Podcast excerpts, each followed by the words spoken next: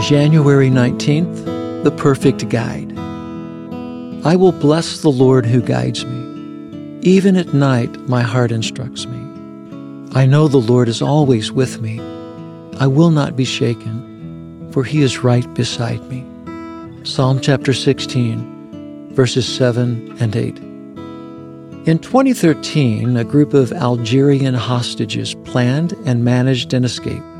To elude their captors, they fled through a treacherous desert and seemingly impossible circumstances using only the Compass app on their smartphones as a guide. Fortunately, the app worked despite the lack of cellular signal. I can only imagine their feelings of fear, hunger, need for determination, and extent of their mental and physical exhaustion.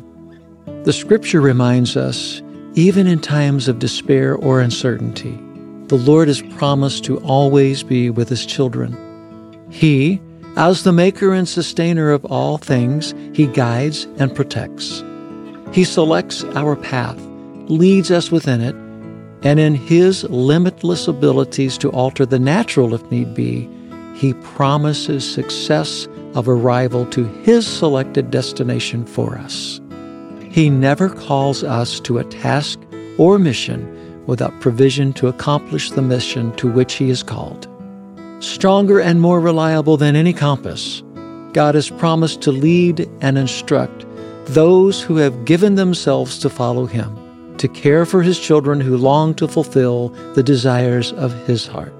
His are not promises offered only on good days. They are sure promises that can be relied upon during any difficult circumstance. The next time loneliness and uncertainty come calling, and surely they will.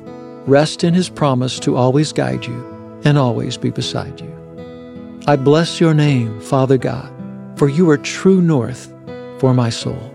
You guide me flawlessly if I will allow you to do so. Holy Spirit, bring your holy conviction in my life when I'm not allowing the Lord to direct my steps. You are the God of my destiny.